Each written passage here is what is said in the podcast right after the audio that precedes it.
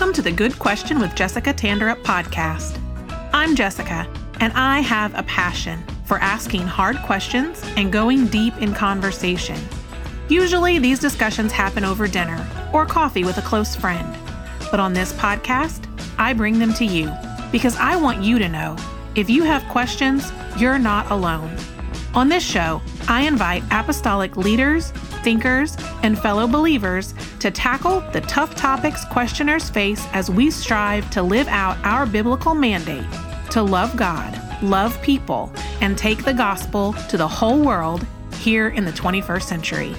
I hope you'll stick around because when you know Jesus is the answer, every question can be a good question.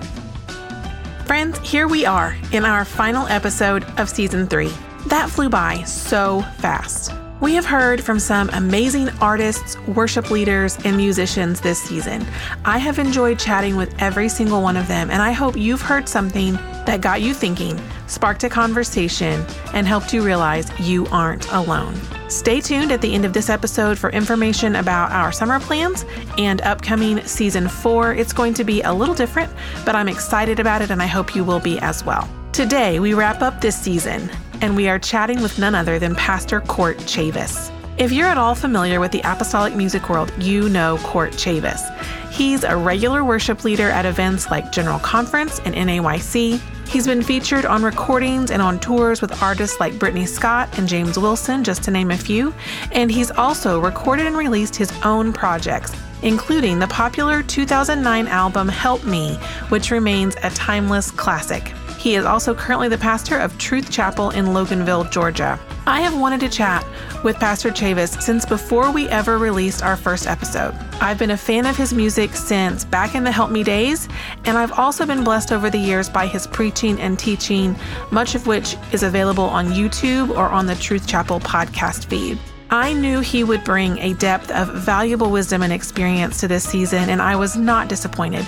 The things we talk about today have the potential to change the culture of the apostolic movement. And if you think that sounds hyperbolic, well, just listen in and see for yourself. Here's my long awaited conversation with Pastor Court Chavis. Pastor Court Chavis, welcome to Good Question. So glad to be here. Thank you for inviting me. Very excited to have you on the podcast. Uh, my husband and I were talking this morning as we were getting ready. Um, back when we started this a year and a half ago, we had a master list of people that we would love to chat with. And your name has been on that list ever since. And the topic that we want to talk to you about has changed several times over the course of the podcast um, because there's just so many things that I feel like we could have you on and you have insight and background and um, experience with. But apostolic music it seemed like the perfect fit. And we're so glad we were able to make this happen and get uh, some time on your calendar and our calendar to, to make this interview take place. So, for people who don't know who you are, go ahead and give an introduction. Tell us a little bit about your background and where you are and what you're about. Yes. Um, my name is Court Chavis. Um, court as in order in the court, basketball court. um, Chavis as in C H A V I S Chavis. Um, I am, I've been called uh, Chavis, uh, Chavez. Um, uh, uh, there's been a there's been a, a litmus of different um, ways, but it's just Chavis, and I am excited to be here today. Um, and excited to be on the podcast. And I come from um, uh, a little small town in North Carolina. Uh, I was raised in a little small town called Spring Lake and it's right outside of Fort Bragg area. Mm-hmm. If anybody's familiar with that military installation, I was raised there my whole life. I was born in a town called Lumberton, and I am Native American. I'm from the Lumbee tribe, which is really right there in the Lumberton area. That's where I was born, and I was raised in Spring Lake, and um, come from a great family, a great mom and dad, Jeff and Wanda Chavis. Uh, was you know just really really blessed to go to a great church growing up. Uh, Spring Lake United, which my brother now pastors, Brock Chavis. And uh, church is still good and still going strong. And um, you know, my my family, just my family background, you know, ministry, music, raised in church. Um, I, I, didn't always uh, do right, didn't always do well. I had a, uh, if anybody's heard my testimony, you know, I had a several years there where um, I, I, was just kind of lost. Mm-hmm. And um, but even throughout all that, you know, I knew that there was a call in my life. I knew that God had something planned uh, for me. Um, I ran from that for a while. Um, but you know, God has a way of grabbing us and, and bringing us back. And um, but I grew up around music. I grew up around ministry. Um, and uh, my uh, I went to um, uh, college at UNC Pembroke, which is where um, like my family is from, and and where my uh, my tribe is from in the Pembroke area of uh, Robeson County, North Carolina. Uh, that's where I went to college. I went to college for music. I, I, I wanted to be a music teacher. Um, hmm. The reason that was is because when I was uh, just like in seventh grade, um, a music teacher like really changed my life. Her name was Denise Payton, and um, I took chorus as an elective. And uh, so we, you, you, back then you had to audition. I don't know if they do that today, but back then you had to audition. and uh, so I so I auditioned to join the chorus as an elective in my seventh grade year and she was like, "Man, you can really sing." And um, you know, I had heard people say that, but I had never heard like a like a professional or someone mm. I didn't know say that. Mm-hmm. You know, you expect your family and your friends. Yeah. Uh, but she was like, "You know, you really have a great voice," and so she really helped me. So I stayed with her uh, throughout uh, my junior high years, and she really, really, really helped me um, vocally and taught me a lot of really good things. And then I went on to high school and continued to sing uh, in chorus. And um, then when I got out of high school, I went to UNC Pembroke uh, on basically my voice as my instrument mm. and joined the music program there with full intentions of one day becoming a, a high school or maybe a college um, music teacher. I did not finish that degree. Uh, that was a really rough time in my life. I didn't finish that degree, and I haven't. Uh, you know, I'm I'm 43 right now, and I haven't decided to continue that. uh, I've done a lot of teaching, and uh, I guess in I guess in a lot of ways um, that that dream of mine has kind of come to fruition in many ways because I've taught a lot, and I've tried to help people a, a lot uh, in music. But um, you know, that's that's that's kind of my background. Um, I joined the military when I was uh, 20. I turned 21 in basic training. So right when I oh, was oh, wow. just about to turn 21, I joined the military, joined the army decided, you know, that I wanted some college money because mm-hmm. uh, I was in a I was in a rough place and uh, I didn't I didn't do well uh, with my college money that my father had given me and kind of the prodigal son story. Yeah. Wasted his substance with riotous living. um, that's my that was me, and so I joined the military for for money. Uh, got out, got married, right out of basic training, got married, and then um, in 2003 got activated into active duty and in 2004 uh, spent a year in combat in iraq mm. and that's kind of like my changing place that the whole story of iraq and many people have heard it um, but i spent a year in iraq in combat seen a lot of crazy stuff did a lot of crazy stuff but when i came home I, I was really just locked in i said you know what whatever god whatever you want to do i'm down I, mm. i'm hmm. not i'm not running i'm not hiding. This is it. Mm-hmm. And so from there, that was the end of 2004, beginning of 2005. In 2006, I started, I, I preached my first revival as a full time evangelist in 2006 and, mm-hmm. and the rest is history. Mm-hmm. God has taken me to places I never thought I'd go. I've done things I never thought I'd do. I've been involved in stuff I never thought I'd be involved in. Uh, you know, but God's a good God, and yeah. His, uh, you know, His His plan, His way is uh, far above our plan and far above our ways and um, his his mercy and his grace is is is truly something that I've lived out. I, have watched it happen, and I, I've experienced it on a on a high level, and I'm I'm just thankful. Yeah, I think those kinds of things they come through. I knew some parts of your story, but not all of those uh, details, and so yeah, it's, it's, looking at the things that I've known of your music and of your ministry from afar. You know, just um, yeah at conferences or on the internet, you know, watching sermons and things like that. Those things come through in how you how you minister to people. Those experiences that we have make us into the people that God needs us to be to be the people He wants us to be. Um, and so that's that's really really amazing. Specifically, the, the time in the military. Does any of that? Do you find that any of that has specific impact on the way you approach ministry at this point in your life? Yes. Um, so th- this this is pretty crazy. So I have this conversation all the time because um, you know the military has helped me and hurt me. Mm. And one of the ways that it's that it's helped me, and I, I, believe that it's helped me way more than it's hurt me. But there's more. I'll, I'll explain. So the way that it's helped me is, you know, natural leader. I can walk into a room of chaos and I can make sense out of it I have a high threshold for pain, and, and and what I mean by that is not really necessarily like like physical pain, but just I have a high threshold just to push through. Mm-hmm. Um, you know, sickness, tiredness, exhaustion. Mm. I just push through. Um, and what the military trains you to do is that it, the, the, military trains you. The military trains you to understand. One of the things it trains you on is to understand that your your body is better than your mind. Hmm. And if you can ever win the mind game, your body can do what your mind thinks you can't do. Uh. You know, like for me, like my mind is continually telling me this is too big for you. You know, this church is too big for you. This ministry is too big for you. Hmm. This task is too big for you. This position is too big for you. This ministry is too big for you. But I, I know that it's not, you know, hmm. and I can't, like when you're running, your mind is saying you're dying. You know, yeah. you got to stop running. Your your you know your lungs are going to explode. Yeah. Your your your your legs are going to fall off. You're not going to have legs anymore. um, but if you can win the mind game, your body's actually really really strong and yeah. can, it, it can do what you think you can't do. And so I think that's one of the ways that it's really helped me. It's helped me be a great leader um, or try to be a great leader. Um, but it's also like kind of hurt me because there's moments as a pastor that I'm like, hey, I'm being super military right now, and mm. this is mm. not an army. These are not soldiers. Um, you know, and and and two, like sometimes I'll like I'll take charge and I'll take uh, you know over and I don't need to take charge and I don't mm. need to mm. take over. I need mm. to let someone else be in charge. I need to I need to let someone else uh, you know run the show. I need to let someone else be who they're going to be.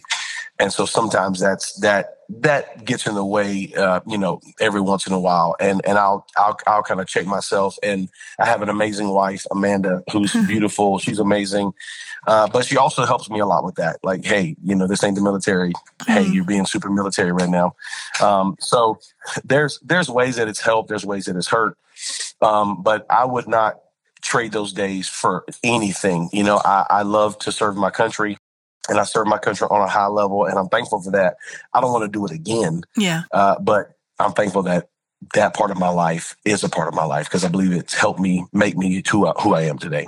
Yeah, I appreciate you sharing that. I mean, we were again. My husband also was in the military, and right. we've we've talked about how um, it's a unique thing to find a person in ministry who also has that same experience. I mean, they're kind of life paths that you, you it's not it's not real common yeah. that you get to do both things in, in one lifetime. It's an interesting uh, culture and an interesting world. Yeah. And so, yeah, it's I can see how it can yeah. be definitely beneficial and also definitely um, have some downsides too. yeah your husband would probably uh, agree with me m- maybe but the only thing that i miss about the military the only thing that i miss i don't i don't miss waking up early i don't miss running i don't i definitely don't miss combat mm. um, i don't miss hurry up and wait mm. i don't miss being told what to do what to wear mm-hmm. i don't miss any of those things but one thing i do miss that the military has and is super super unique to the military and everybody listening right now who's a veteran or that's been in the military for a while um, it's it's it's the brotherhood. Mm. Um, there there is a brotherhood in, in, in the army and um, or in the military in general, and especially when you go to combat. Yeah, like there's a brotherhood that it's it's hard to explain, and um, I don't know. It's just um, those guys that I went to Iraq with, those guys that I saw combat with, those guys that I almost died with, like we cannot see each other for years, and then we see each other, and it's just like it's, it's just unbelievable. I went several years not seeing some of them. And my church family on my 40th birthday brought in a couple of my guys because they heard me talk about them and they, how important they are to me. They brought them in secretly and they, you know, came out during my birthday party. Aww. And they're like, hey, by the way, we brought in some friends and they came out and I lost it. I, I like, like a, like a big baby. Um, and I just cried.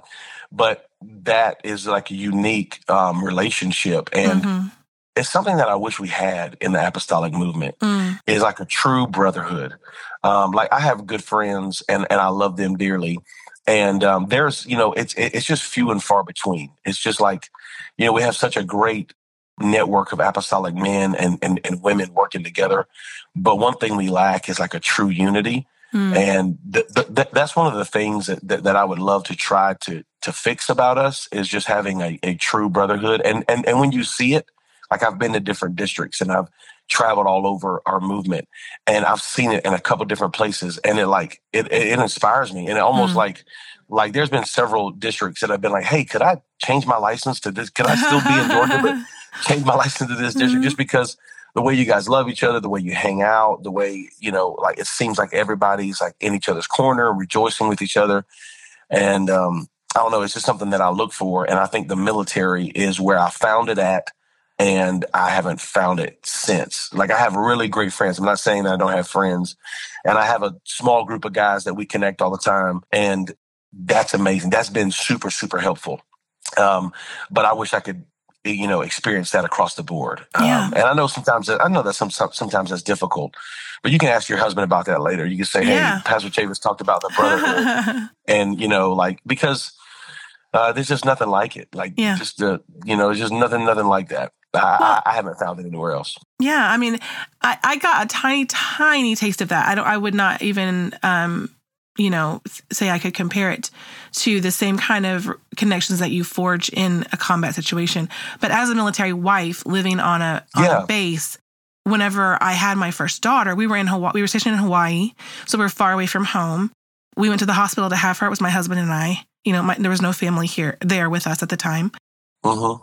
And I came back home to a cul-de-sac or, you know, an alleyway where all these houses were together, where there were like three other new moms, like brand new moms. You know, we, we were we had our pregnancies together. We were we had babies, you know, our together. We were swapping tips and ideas and absolutely and so you got that that that little bit of a connection of we're in the same spot in the same you know we're, we're experiencing the same thing as far as being far away from home and um this you know this new experience of having babies and all that stuff i agree with you i wish that that was something that we could see more in the church what is it that you Yeah. think that prevents us from having that You know, I just think it's. I don't think it's ever been like pushed as a cultural uh, thing. You know, Yeah. it's it's it's it's it's something that eludes us. And you know, I mean, like I I, know it's a podcast a lot of people listen to, and and I, I don't want to sound like I'm downing anything because because I'm not. Like like I love I love our movement, the apostolic movement. I'm not I'm not even really talking about the UPCI. I'm just talking about the apostolic movement. Like I love it. I think it's right.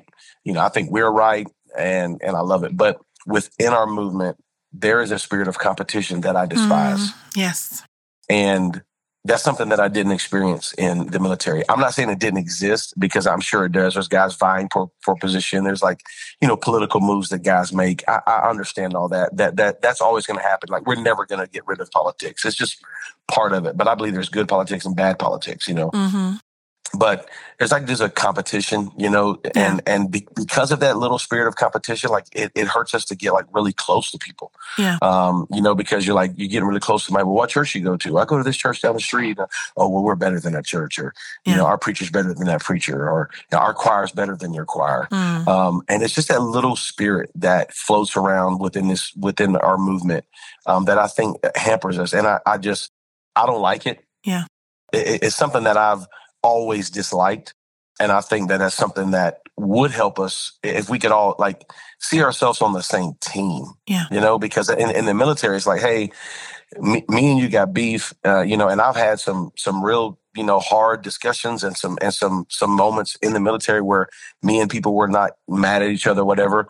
But like we were on the same team though. Like Yeah. so, like you know, we found a way to squash it. We found a way to work work work through it. You know, we we had hard conversations, and and we were okay with having that because we knew like, hey, we got to work this out because we're on the same team. And at the end of the day, we're about to go out. We're about to go outside the wire, Mm. and the enemy's out there. And me and you cannot have any beef. Like we got we got to fix this and Yeah. fix it now. So let's have the hard conversation.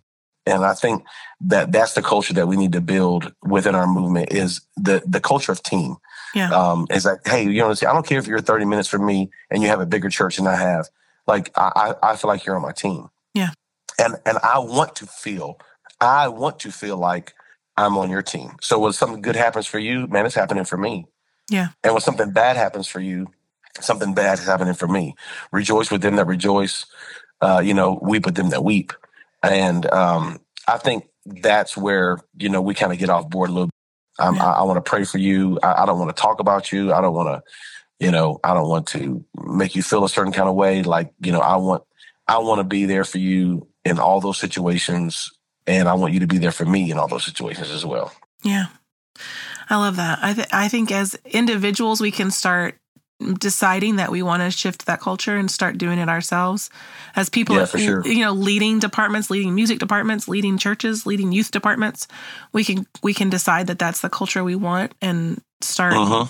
you know it's, it's going to take everybody shifting to get out of ingrained habits and you know a, cult- a culture is a hard thing to break. And I, and I agree with you that there is a culture of competition that i mean we're talking about music this season especially comes out in music. Yes, big time, big time in music, yeah big time in music.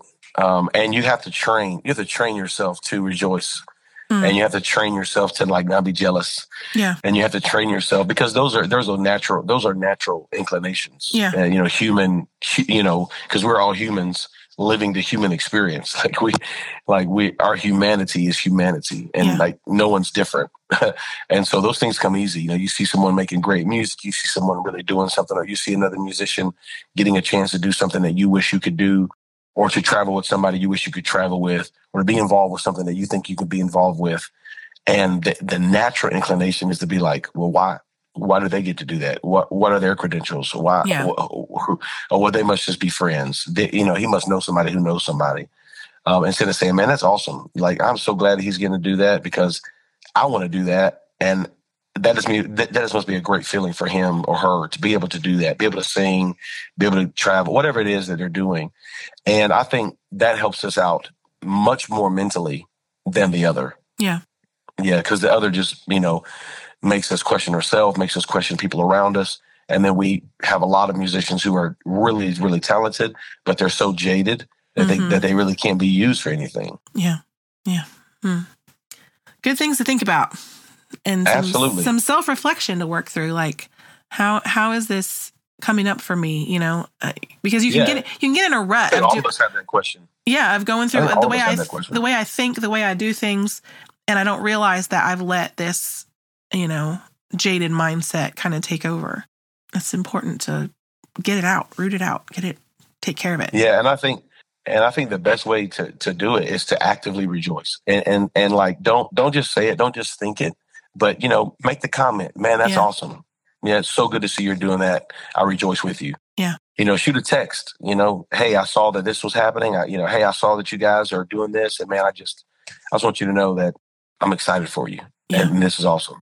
Um, I know that when people do that to you know to me, I went I went years here at Truth Chapel not posting anything about anything great that was happening, anybody getting the Holy Ghost, any kind of numbers. I just like didn't post anything. And and the reason is, because like I just felt like people were jealous and no one was rejoicing with me. And it was just like, well, you know, they must be charismatic because they're having revival. Hmm. And because those those are the things that I heard like through the grapevine type conversations.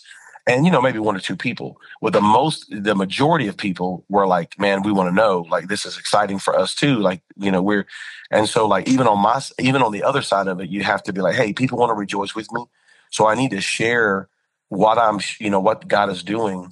And I need to be free to share that in a way that that people don't think I'm bragging. Like we need mm. to, we need to allow people the space to rejoice in what the Lord has done in their situation Mm. and not be seen as either braggadocious or self-promoting. Mm. There's so many talented people in this movement that won't say a word about it because Mm. they feel like people are going to think that they're self-promoting. Yeah. And we need to give people the space to just say, hey, man, this is great. I had this opportunity.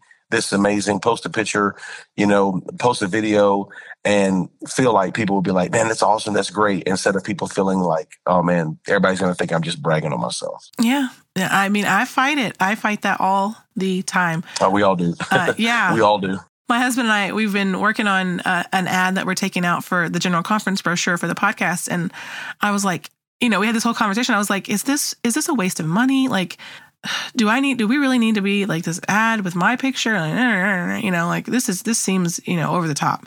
And you know, I mean, my husband's like, well, but the Lord asked you to do this, and you're obeying the Lord, and no one's going to listen if they don't know about it. So you know, it's, he had to walk me Yeah. through all these steps of being like, no, this is this is what you do. This is how you you you obey the Lord. And um, Yeah. but it's hard, man. It is. And the reason you feel that way is because our culture is not team.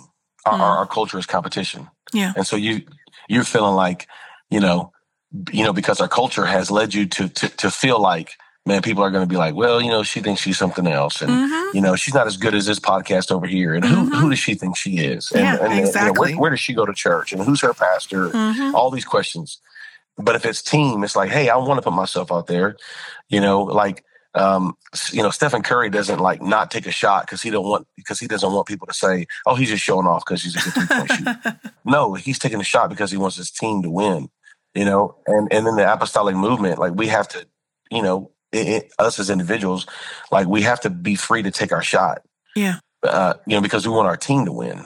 Yeah. You know, overall, you know, and we want to bring excellence, and that's why, you know, even within the the you know the music world in the apostolic you know movement like music is becoming so much better. And i'm not saying anything about anybody before. I don't want to i don't want anybody to hear this and be like what do you mean it's so much better? Listen our, our quality of music is so much better. Our writing is so much better. Um, it's gotten better. And i'm not and everything that came before man i love it. I rejoice with it. I'm excited about it. I bought that stuff you know to Mhm. support people. Um so i'm not saying anything about but you see the the come up is crazy in apostolic movement. Mhm. and what determines the value and what determines the success of apostolic music are fans. Hmm. And if we don't have fans, we don't have nothing, you know? Yeah. And so like, hey, how do we compete with with Maverick City Music? How do we compete with Elevation Worship? How do we compete with Bethel Music? How do we compete, you know, with with with these monstrosities of people that have like 10 writing camps Yeah. and they they've got hundreds uh hundreds of songs and they're writing they're writing every day. And uh you know so how do we compete with that? And and, and here's the answer to that question. We don't compete with that. Why would we compete with that? Yeah. uh, it- it's not a competition. Yeah. it's not a competition. But as an individual as a as an artist as a writer the only thing that makes my music successful and as far as like when we when we think about hey how many records sold how many streams you know the only thing that makes sense is, is the fans. Hmm. the people who rejoice with me and listen to it Mhm. you know and so if without those people with you know without those people there is no future of apostolic music Mhm. you know we have to have apostolic people who are listening to apostolic music sharing it be, being excited about it coming to concerts coming to live recordings uh, we just had James Wilson here uh, last week, and he did his outpour tour. Him and Draylon Young, Mhm. and literally, I had people asking me, "Man, the, the ticket's thirty five dollars. You know, are you uh, why? Well, it was eighty bucks to go see Maverick City, Yeah. and the, and and they're and they're selling out a stadium. Yeah. And we don't think You twice they're about it. We don't think twice We don't about think it. twice about it. But I promise you, the music, the the you know the musicianship, the writing is just as good, if not better, here at this you know small venue where we you know didn't quite have a sellout crowd. We probably could have sold hundred more tickets. Now that's just on the musicianship and the penmanship side. But now when you talk about anointing, yeah. th- there's not even a competition there. Yeah. It, it, it- I mean, it's in, a, it's in a whole different ballpark. Yeah. Of what we felt in this room on, on Friday night. But it doesn't matter if nobody shows up. Yeah. It doesn't matter if, you know, people are like, man, this, you know, no, support, you know, because when you see it as a team, I want to get behind my teammate and I want to get behind what God is doing in this movement because I want to help apostolic music get out. Yeah. You know, I want to help apostolic music become more mainstream. And that is the job of the fan, not Yeah. the job of the artist. Like, Mm. You can, you can only do so much. You know, you make sure your production's right, you make sure your producing's right, you make sure your copywriting's right, make sure you get it in the hands of the right people, you make sure it's on all the streaming.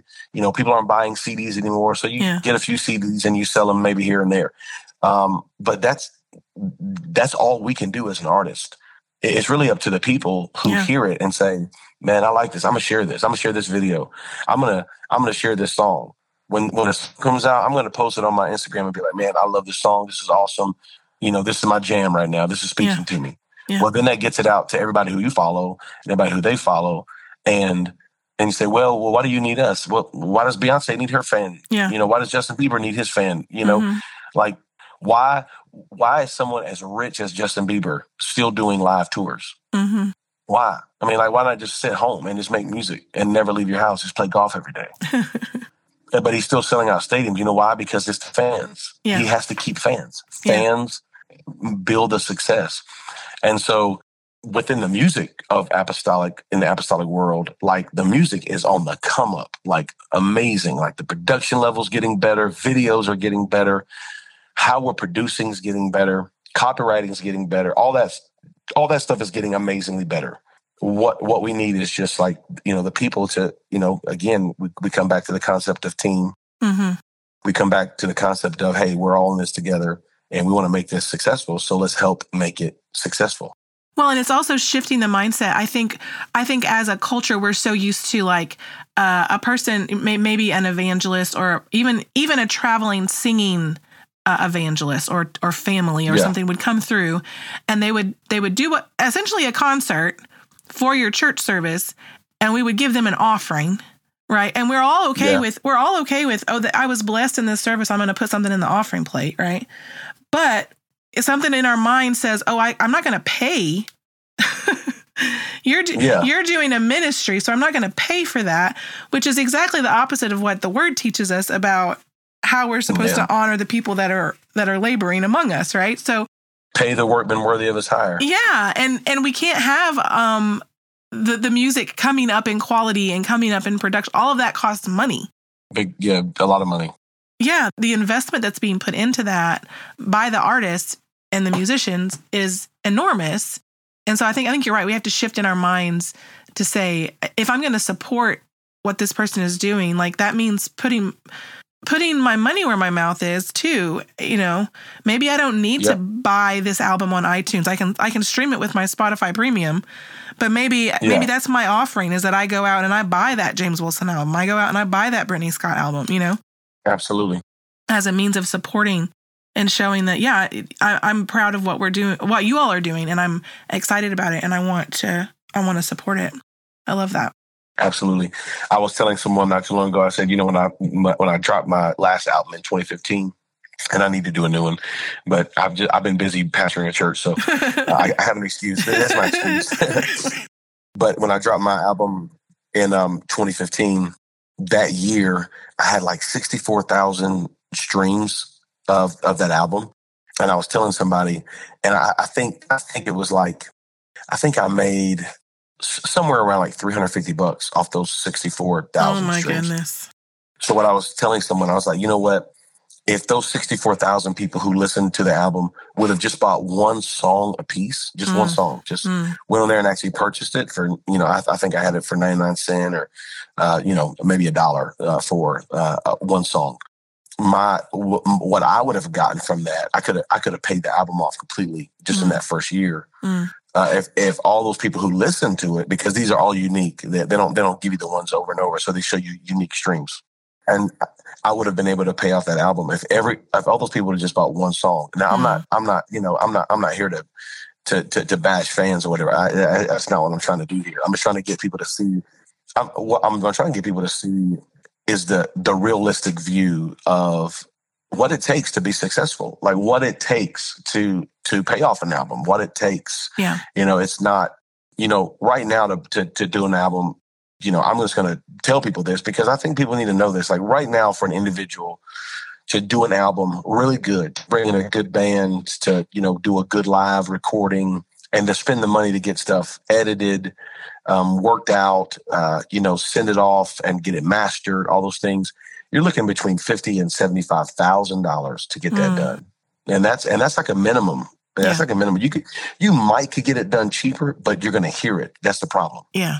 You're yeah. gonna hear you're gonna hear that. And you know, I know there there may be people out there saying, "Oh no, you could you do it. You could do a lot, lot cheaper than that." Well, you're gonna be able to hear that it was done cheaper than that. Yeah. Like if you wanted to sound really good, really amazing, and be radio ready, like ready mm. ready for radio, then it's gonna cost you about fifty to seventy five grand. It depends on how big you want to go. Yeah. Uh, and, and and and really, you could do you could it could be more than that. You could go you could go up from there. Like that's that's like the bottom of the barrel. Um, and so like making that back, like, yeah, you know, and years ago, I had a conversation with uh, several of our apostolic musicians. And what I was saying was, in order for us to be able to, you know, seriously make money to pay off your albums or to even, you know, support yourself as a minister, you need to take this on the road. Because mm. I was telling them about how I was very successful with the Help Me album. Mm. But the reason I was successful with the Help Me album, number one, people were still buying CDs. Yeah. And number two, I was a full time evangelist. So I traveled every weekend, every, like for, I don't know, almost, I would say for four years, mm. every weekend I was traveling. I was in a new church every weekend. I was in a new location every weekend. and every weekend I was, you know, selling, you know, 20, 30, 40 CDs, you know, at, at, at different locations. And I was basically on a world tour for, you know, you know, because I would always sing a couple songs before I preach. And so I was like, hey, we got we got a tour. And now that's happening. Like that tour yeah. that, you know, we started with Battle Cry, and that now you see Charity Gayle, she's touring, Mark Crowder's touring, Draylen Young's touring. You see uh Brittany Scott, you know, we're still doing the Battle Cry tour. And uh you see um James Wilson touring. Mm-hmm. And that list really, really goes on. Uh, you have um, all like Matt Linton, mm. and you have Stan Cook, mm-hmm. and you know these are all musicians. These are all people who write. These are all people who are on the road ministering through music. You know, it's it's it's you know you have gospel, CCM, black gospel. Um, you have uh, Southern gospel. Yeah, but it's uh, it's it, it's amazing music, and they're and, they're out there doing it, um, and and trying to support themselves. Uh, you know, in a world where um, you know, people say, oh, well, it's ministry, you know, it's opportunity. You know, no, we want to be seen just like anybody else would want to be seen. And it, the only way that that is successful, the only way that that is supportive is if the fans say, hey, we love this, we like this, and we want to help you continue to produce it, continue to do it. Yeah. That's a really, it's a really good reminder. It's a good, hopefully a mindset shift for people. Yeah. As they're listening because we have we've interviewed some of these people. You know, we talked to Brittany Scott this season. Just yesterday, I interviewed Jeremy and Jamin Hart, who are writing music and singing and traveling and preaching and singing, and it's it's everywhere if you look for it. Yeah. And yeah. it's becoming more prominent. And like you said, there's something about there's there's an anointing in apostolic music that is different and it's powerful. There's power in in music, and it it connects with us in ways that nothing else can. And so I want to shift our shift our topic just a little bit here for the for the remainder of the interview and talk about talk about that spiritual side of things. I know that you've I've heard uh, a lesson that you've taught about the theology of music and how uh, how we have to be careful about what we let in to our minds and into our spirits through through music. And i'm wondering if you could talk about that a little bit. How do we make sure that what we're doing even if, even as we're going about choosing songs for our music departments to you know to sing for our services? Yeah. how do we make sure that what what number one what is our responsibility to know where a song came from what kind of spirit was behind the song when it was written? And then how do how do you go about navigating that and figuring out what's a best fit and how and how you're stewarding like the spiritual side of that. Yeah. Well, you know, when we when we think about music, you know, we have to first think of ourselves as human beings. You know, we we are humans and we are experiencing the human condition. And we we can't separate ourselves from that. Like the natural side, I, I I'm very practical. Like and as a as a preacher, as a pastor, I, I'm always trying to get people to understand that everything's not spiritual. I'm not trying to dismiss the spiritual. Mm. No, I, I think that this actually helps you mm-hmm. when you think about it this way, because we can't separate ourselves from the natural things that will happen in our lives. Music naturally, you know, gets into our mind with ease. Mm and and that's and you can't separate yourself from that. You can't say, well, no, no, no, no. I just listen to the beat. I don't listen to the lyrics. That's mm. a lie. You you can't you can't do that. It's impossible to do that. Mm-hmm. It is impossible unless you just don't know what they're saying, unless you can't understand the lyrics. But if your if your brain can understand it, you you are going to ingest the lyrics with the beat. Matter of fact, the beat allows the lyrics to get in. Mm-hmm. If you mm-hmm. heard the lyrics alone, they may not make an effect on you but because there was a beat because there was music you can and this is this is just natural. This is human. You you can't it's, it's not like no no no i got the holy ghost. So I'm, I, I can't i can't mm-hmm. hear the lyrics. You know no you, you're still a human being and there's nothing supernatural about you in the moment when you're listening to music. And so you have to understand that what whatever the content of this music is whatever the content is, it's it's getting in. Mm-hmm. So if the content is good, if the content is good, then good is getting in. If the content is evil, then evil is getting in. I don't care, you know, who you are. I don't care what you, you know, you think you can or cannot do. Lyrics, lyrics are the key. Mm. Music itself is is is very um what I would consider amoral. You know, mm. music is amoral. It, it, just no like people can, you know, well, there's devil's music and there's, you know, there's you know the diminished chords and whatever. But I don't, I don't really believe in all that. And and I, I know there's a bunch of people who who want to preach that kind of stuff. I just ain't got no no Bible for it, mm. and I also don't have any science for it. Mm.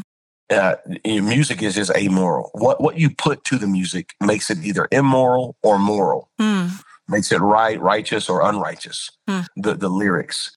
Or, you know, the lyrics can be false doctrine mm. or righteous doctrine. Mm. It's the, the lyrics matter. Lyrics matter. Even, you know, I, I'm I was raised, you know, in the 80s and 90s. And so I'm a huge hip hop fan. I was raised with, around hip hop. I wanted to be, you know, a rapper, you know, all that kind of stuff. Like I, I, I listened to everything that you could possibly imagine, you know, Sugar Hill Gang, uh, you know, Public Enemy, LL Cool J, um, and and the list goes on. Okay, I could just go on for days. But like, so I still like to listen to like that hip hop sound, and there's a lot of really good, you know, Christian, uh, you know, rap, Christian hip hop out there. But you got to be very careful because the lyrics, like, if you have a whole album and it's not talking about God, it's not talking mm. about Jesus, it's not talking about the Scripture, like what what is it talking about then? Is it just mm-hmm. edifying the lifestyle, edifying the, the the the the, world, or is it edifying self? Is it humanism? Mm. You know, instead of you know creative, and it's the same thing with Elevation, Maverick, Be- Bethel, um, anything. You know, I would put I would put all those people in the same. You know, Chris Tomlin, uh, Israel Houghton, uh, the Gaither vocal band. Yeah. Let's put them all in the list because they all have music that, if you listen to it, not not everything, but there's some of it that you listen to is like this is not biblically sound. Yeah. This makes no biblical sense. Mm. And, and and what they're trying to say is is not right. You know, there's a there's a song, and I I'm a huge Kirk Franklin fan, so don't don't. I don't want nobody to say, "Oh, you don't like Kirk Franklin." No, I love Kirk Franklin, but there's a song that he did I believe maybe with um maybe it was uh, TobyMac that did this song with. There's a part of the song where he says, "Living for God is not is not about uh, you know what you do. Living for God is about who you are." Something like that. And I, I remember like when my kids were little, we are listening to that, and I stopped the song. I was like, "Wait a minute, stop! no, living for God is what you do. Mm. Th- that's wrong. Mm-hmm. What he just said is a lie. Mm. It is about what you do." Mm. You know, and is you know, and, and, I guess he's trying to say, you know, we're not saved by our works, but you know, faith without works is dead. Mm-hmm. And it doesn't mean that you can go do anything. That yeah. you can go smoke, you can go drink, you can go whatever. Well, that's what that you know trying to promote. You know, like hey, it's it's, it's not about what you do.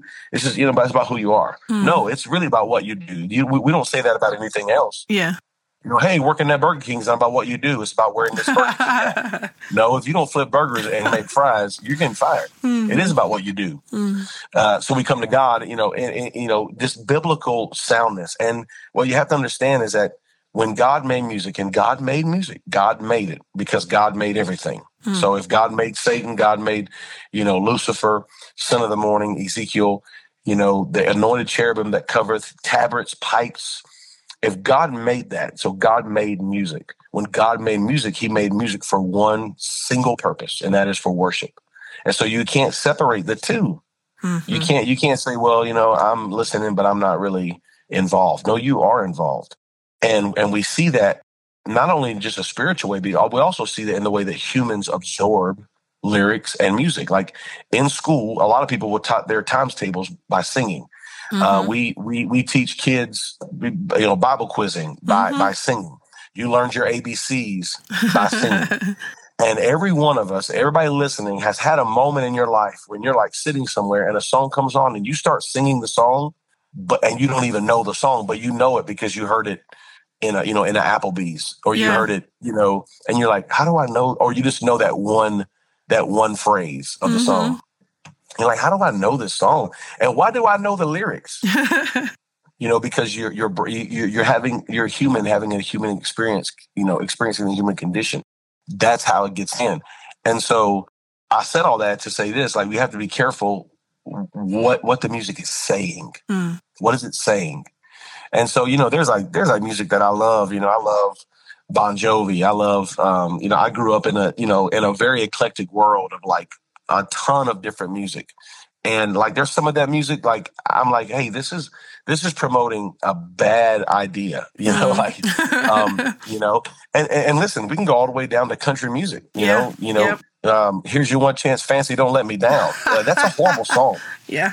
You know, and I, I mean, I love Reba. God bless her. But that's a, not a good song. You know, yeah. there's a bunch of country songs like that. There's a bunch of hard rock songs like that. There's a bunch of there's a bunch of rap songs like that. There's a bunch of pop songs like that. It's it's, it's not the genre. You know, yeah. it, it's what the lyrics are saying. Mm. What are the lyrics saying? What do they mean?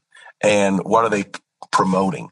Because if you listen to songs about, you know, rebellion and and not listening to your parents and doing what you want to do and um, living the way you want to live, and it doesn't matter what anybody says. Well, that's that's rebellion. That's the sin of witchcraft. Mm. But if you listen to a song that promotes, you know, a good lifestyle, you know, good, good being around good people, you know, that's that's a wholesome thing. It's not that's not neither you know that's neither immoral or or moral. It's just amoral. You know, this is mm. just a mm. song about life. Mm-hmm. But if you listen to a song about God and living for God and walking with God and, and submitting to His will and to His way, well, that's going to promote that in your mind. Mm. So what you know, whatever your diet is, that's what you're going to be, or what we eat. Does that make sense? It so does. Just, yeah, and, and and when you are you know thinking about it, you know what. Sometimes I'll, I'll do a series on this, and, and, and what I'll do is homework, and anybody anybody can you know do this.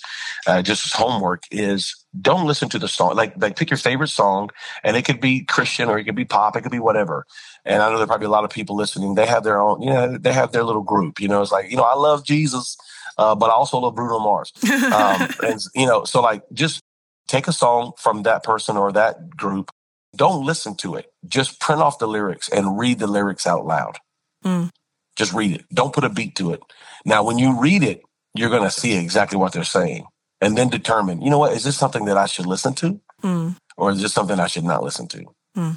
Just read the lyrics. And then when you're reading them, you actually understand them. When you're hearing them in the song, you're not you're not really picking up on it. You're yeah. not really picking up on it. Yeah. You know, and that comes with maturity. Yeah. To listen. You know, because like me and you both, we, have listened to songs that we liked when we were kids, and we're like, oh no no no no no, my my kid cannot listen to this song. You know, like you had those moments. You're like, boy, I, I love, you know, this group. I, I love Backstreet Boys, you know, and then you, you, you, you listen to it again at, yep. at your age now and you're like, oh, hold up, hold up, hold up. No, no, no, no, no, no. This yeah, especially in that old country stuff, man. You think like, oh, yeah, all exactly. wholesome. When you go back and you're like, oh my goodness, what are they? What was I singing as a 10 year old? What on earth? I've I've done it so many times using this this this way. Like you know, just listen to the lyrics. You know, just what are they saying? And you're like, you know what? This is not a good song. This yeah. is actually promoting rebellion. You know, mm-hmm. drug use. You know, yeah, smoking, drinking. You know, uh, you know, when you come to country music, it's promoting a lot of adultery. Yeah, yeah. for some reason. Yes. a and lot then, of it. And then violent reactions to to, to mm-hmm. adultery. I love I I appreciate you saying all of that because I do think that there tends to be kind of a gut reaction that I've heard from from different ministers to kind of just preach against a genre of music. Like if it sounds like this, it must be bad. And yeah. I think you're right that your preference and style of music is not really the issue. It's no. what is it saying? And and like you said, there can be Christian groups singing Christian songs that the doctrine in the song is completely off the wall or it doesn't yeah. make any sense. You know, it all sounds good and it sounds pretty, but it doesn't when you stop and like really examine it, it doesn't make sense. It's not biblically sound. I love that criteria for for making us think about what we're listening to and really examining it against the word. And I wonder if that ties into the other question that we're kind of asking I think I've missed it on a couple of episodes, but we intended to ask all of our guests this season about their boundaries, parameters, uh, criteria for if they would collaborate with a non-apostolic artist. Does that tie back in? If if the if the song itself is promoting truth of the gospel, biblically sound doctrine, does that tie into whether you would feel comfortable collaborating with someone who was not an apostolic? Yeah, you know, on the on on you know my thoughts on collaborating uh, are probably a little different than than other people because you know I know that there there are moments when um, you know individual you know, like there, there's individual moments where you you have to take you know inventory of like okay should I do this mm. and and if I feel like I I could or can do this or have a moment to either promote or either you know either you know influence mm. then then I want to take that moment like I would not want people to to not to say well you know these people are are like us so we're not going to do anything with them because I think there's a level of um, understanding there. So you know, you take you know you take a group. You know, let's just let's just call them you know Billy Bob and the Goat Milk Band, and, and, they're doing great music and and they're awesome. But their doctrine's a little bit off. You know, it's it's you know they're let's just say for for for, for lack of of a better way to explain it, let's just say they're Trinitarian. Mm-hmm. And they have they have like 17 amazing songs, but they have two songs that like in the song they promote the Trinitarian doctrine. And then they come and they say, "Hey, man, we we heard your stuff online. You know, court, man. We just, you know, we we we were watching some of your music, man. We heard this song, "Help Me," and and bro, we just we really want to collaborate with you and do a song. Now, they have a bigger venue than I have. They have much more fans than I have, and so I want fans too, and I want to propagate the gospel through my music.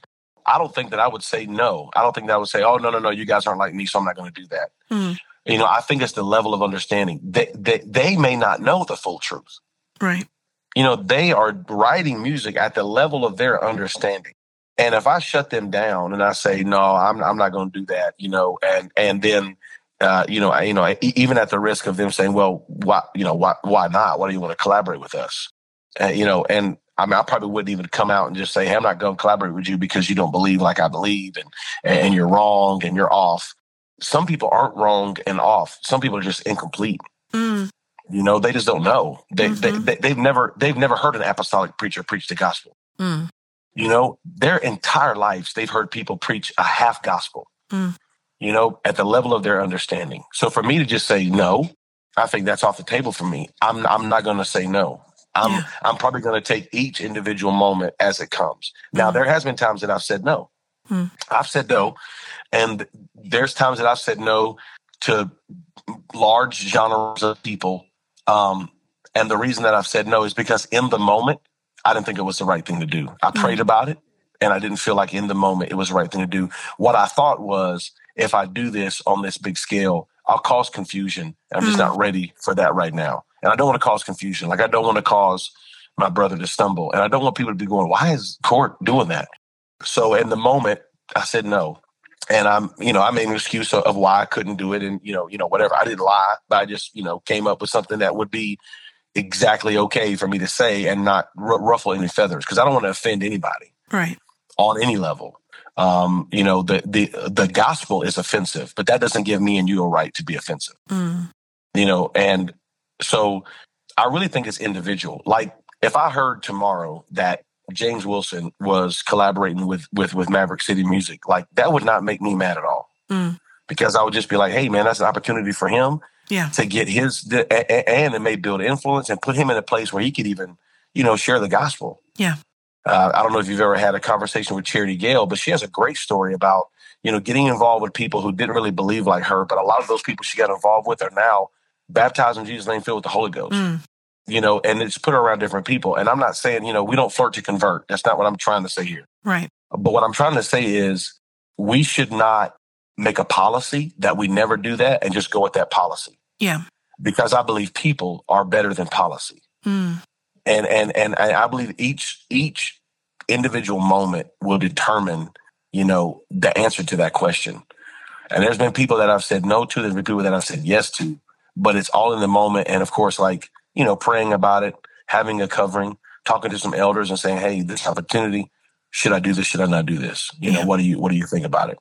Yeah. And, and I've had, you know, some good men of God tell me no. And I said, okay. And, and, and listen, if I was to take their advice, then I, why did I call them?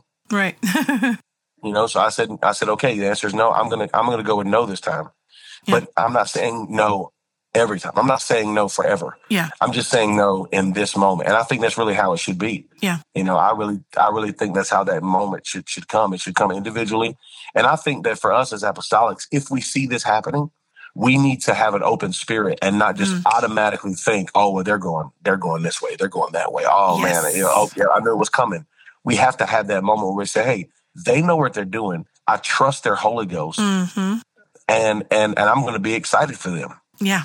Yeah, it goes back to that team it, that team mindset. It goes back to that brotherhood and supporting one another and unity. Absolutely. And, and you said you said the phrase, that's my key phrase, which is trusting the Holy Ghost in me to know to know moment by moment when to say yes and when to say no. And then Yeah. trusting the Holy Ghost in someone else to guide them to when to say yes and when to say no.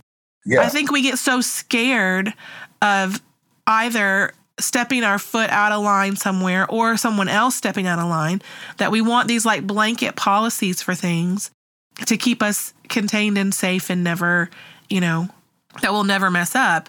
And it's not practical. It's not gonna. Ha- it's not gonna. That's not gonna actually happen. And then we never exercise trusting the Spirit to know when He's leading us one way and opening Yeah. this door and closing that door. So yeah, yeah, and, and, and two, we got to give each other space to be individuals, and we have to give each other space to make mistakes. yeah, You know, maybe I do that, and maybe it doesn't go well. Okay, that, that's all right. Don't don't don't write me off. right, Don't don't write somebody off because they did something that didn't go well. Because when that happens, like, how can they find their way back, or how can they even, uh, you know, like show their face again at a conference or whatever? And that, to me, that's just awful. Yeah. That's just awful. Uh, be you know because we we we we are quick to write somebody off because they did something that we didn't totally one hundred percent agree with. Yeah. And and here's the deal: you you're not their God, and in a lot of cases, you're not their leadership. Yeah. And really, do you have do you have veto power in in someone's life? Like, and who who does have the veto power in your life? You know, like Mhm. there's only one there's only one person in my life that has veto power outside of my wife Mm. and that and that's my dad and he's my pastor that's my bishop and i will take advice from anybody and there's men of god that i have taken advice from for many years and they spoke great things into my world and i've taken their advice probably 90% of their advice i've taken but there's only one man that can tell me absolutely not the answer is a no Mm. and that's my bishop and when he says no it's a no Mhm. like I, there's no more questions asked. It's like I'm not even going to try to work around that. Like Mhm. it's a no, and I trust that. You know why? Because there's been moments in my life when he's told me no, and I just did it. And and now being 43 years old, looking back, I'm like that was the best no I ever heard. you know yeah, that that you know thank God for unanswered prayers. yeah, Thank God for a man of God who would tell me no. And for other musicians, other leaders, other uh, singers and artists listening right now, if you don't have one person in your life that has veto power, thank God for your mentors. Mm. Thank God for your, you know, people who, you know, who you listen to. Thank God for elders. God bless them all. We love them. In the multitude of counsel, there is safety. Thank God for counsel. But who's your veto power? Mm. Who's your Samuel? Who's your Nathan? Who- Who's the guy that can walk into your office right now and go, "Hey, you're about to do this, and you need to end it right now. It's over. Hey, you're you're dating this girl, but she's not the one for you. Cut it off. Mm. Hey, you're dating this guy, but he ain't right for you. God told me to tell you it's over. Mm. Who's that person? I can tell you no. And if you don't have one of those people who can tell you no, then you don't need to be collaborating with nobody. You know what I mean? yeah, Like it's individual. Yeah. It's it's individual. It's it's it's it's for the you know like who do you have in your life that because if you don't have a no person, if you don't have that person that can just tell you no and you're gonna listen, no questions asked, then you don't need to be out there doing that kind of stuff because Yeah. you're gonna get yourself in a mess. You can get yourself in trouble. And if you're surrounded by a bunch of yes people who just want to be your friend and want to mentor you and you know ride on your coattails of success and be like yeah yeah yeah yeah yeah you know he calls me he talks to me whatever whatever then you're going to get yourself in a lot of trouble especially in the in this kind of this context that we're talking about right now Yeah. but if you have that one person that can call you up and go hey i heard you're about to do this and you need to end it right now this is not god's will for your life you need to you need to shut this off well if you don't have that then you know then then how can god speak to you Yeah. you know and i know god can speak to you but the problem is, is that God's probably been speaking to you, but you've been, no, that that's me. That's that's just me, you know. Yeah. you know, that's just me. But when it's that one person who God knows that he can speak through, because you have to set that up. Every musician, every artist, every person leadership listening to me right now, you have to choose that person. You, you have to find that person in your life. You have to let them have that power. And they need to know they have that power. And when you do, and God know, then God has the the avenue. It's like it's like giving God your phone number. Yeah. It's like, hey Lord, if you ever want to speak to me, this is the person to do it through. And then God says, okay, now I have a connection to you. Because all throughout the Bible, God has always used a man, a prophet, mm. someone, and an apostle, a disciple to speak a word. And if you don't have that set up in your life, how can God do that? Yeah. Because God can give you dreams and visions and talk to you, but but if you don't have that relation, you know what I'm saying? Like, yeah, we we are always second guessing what we hear in our head. Yes.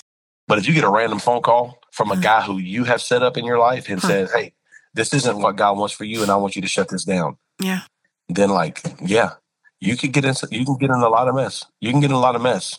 And if, and if you don't have that kind of stuff, then yeah, check your collaborating. yeah. Yeah. Check your collaborations. Uh, I, I appreciate your wisdom so much. This is such great, great uh, advice for people to hear and practical steps to take to to make sure that we're following the Lord the way that we should and that we have the voices in our lives to help us on that on that journey. I really I appreciate those thoughts a lot. Is there anything else on the subject of music that we haven't talked about that you want to say that you feel like we need to say? You know, I just want to say to people, um, and I and I've been trying to say this as much as I possibly can, and I want to encourage musicians, uh, especially younger musicians, younger artists. You're writing, you're, you're you know you're amazing. You have skill, you have talent, you have gift. I want to encourage you to not get weary in well doing. That that the gift will make room for itself and bring you before mighty men. Uh, it, it, it, didn't say that God was going to elevate you miraculously. It says it's going to bring you before people. Like mm. people are going to see you. Um, but like, what are you doing right now? That that's my big question to young musicians. Are you serving in your local church? That's my biggest one. Mm. Like, are you serving in your local church? Because when King Saul was vexed by the devil and his servant said, let us find someone who can play for you. And that when the devil, when, when the evil spirits come, we can have them play and sing and the evil spirits relieve. Saul said, is there such a man And all of it? Like, like, does this guy even exist? Like you're mm. just randomly talking to me. The Bible says there was a servant. The Bible doesn't even give him a name, but one of his servants says, I know such a man. Here's what he said. He said, I have seen such a man. Mm. He, he, he is a cunning play player. He is a great musician and he's a man of war. Like like he's a great guy. And he's he's one of the sons of Jesse.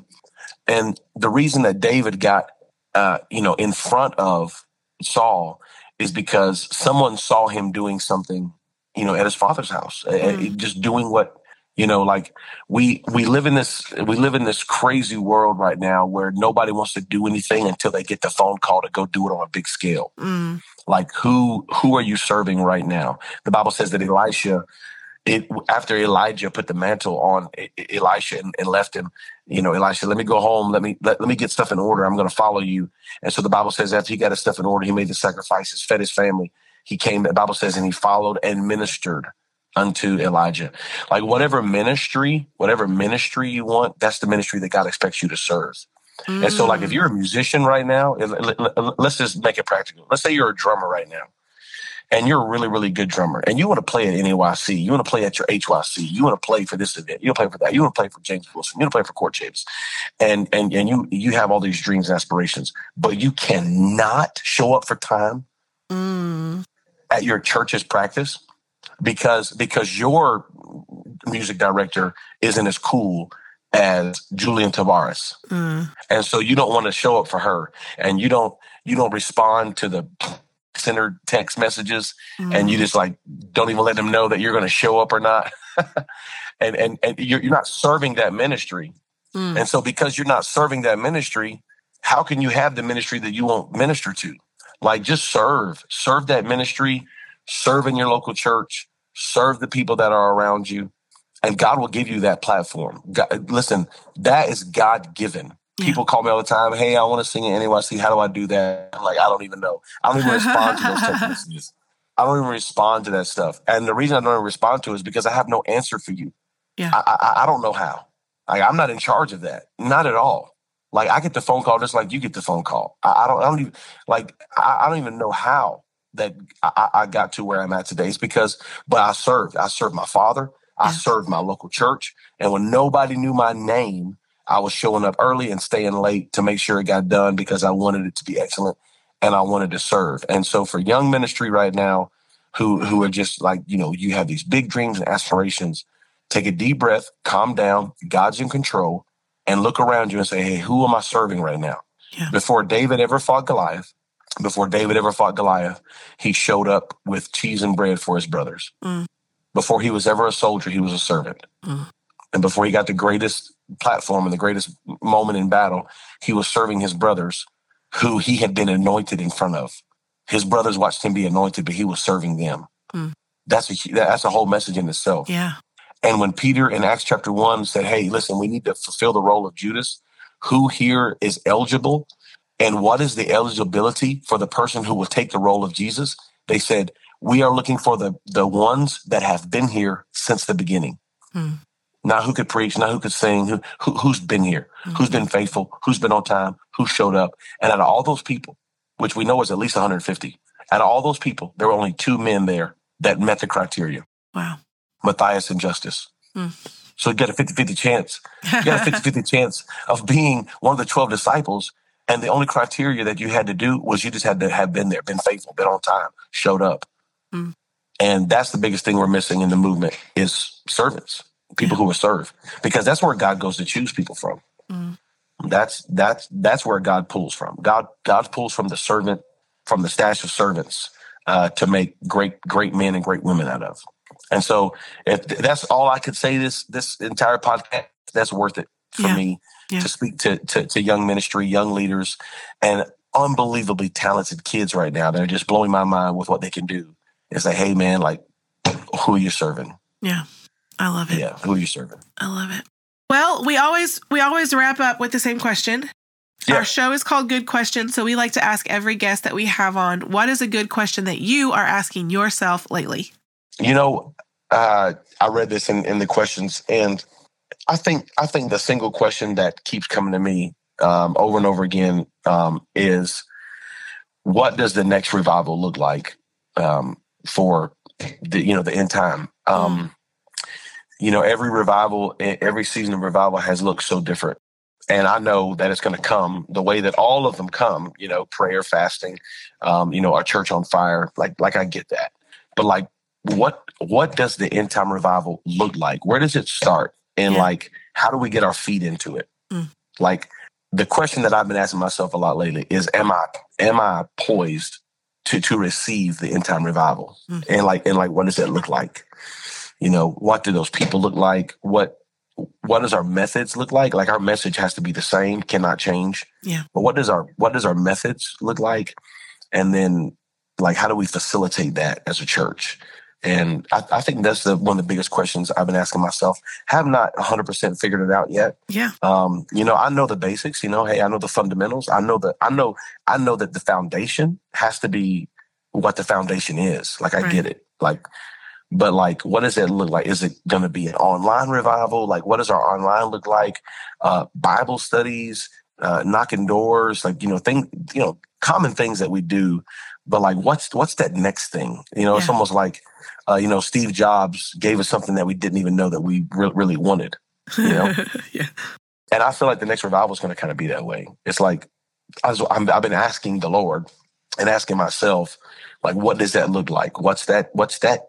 What's that thing that we, when we get plugged into it, is just going to go bananas? Yeah. And um, I think I think that's a good question. It is a good question. I love it.